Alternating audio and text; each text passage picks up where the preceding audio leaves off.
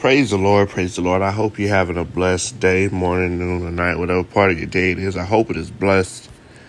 I'm coming to you from Psalm 33 and 18. Behold, the eye of the Lord is on those who fear him, on those who hope in his mercy,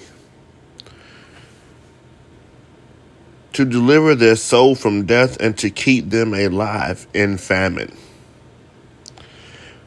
Psalms 33, 18, and 19. The word of the day is hope.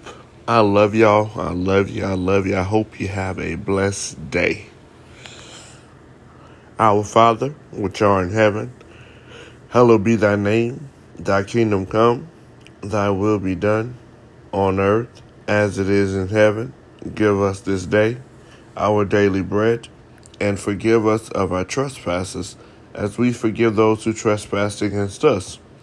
And lead, lead us not into temptation, but deliver us from the evil one.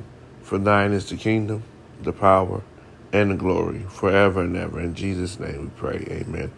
Love y'all. Have a blessed, safe day.